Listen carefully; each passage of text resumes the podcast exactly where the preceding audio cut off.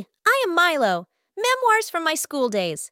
This is the punishment we faced on Saturday, December 27th. If there's anything the Ironhead study support team did for Ironhead, maybe it helped her find some confidence.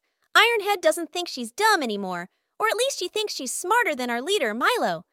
After scoring a 100 on a test, it had a bad influence on me. My mom won't let me play outside anymore.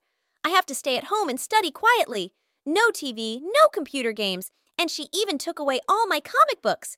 I can't do anything, not even go to the bathroom without being quizzed on English words. Early in the morning, Ironhead and Jerry came over to my house to play, but my mom turned them down. She said, Milo has to study today. Jerry pleaded, Please, just for a little while, Auntie. Let Milo play with us. My mom thought for a moment and said, Well, since Jerry got 100 on the test, maybe he can help Milo study. You can play for a little bit. Ironhead, don't you realize that your 100 on the test has caused all this trouble for me?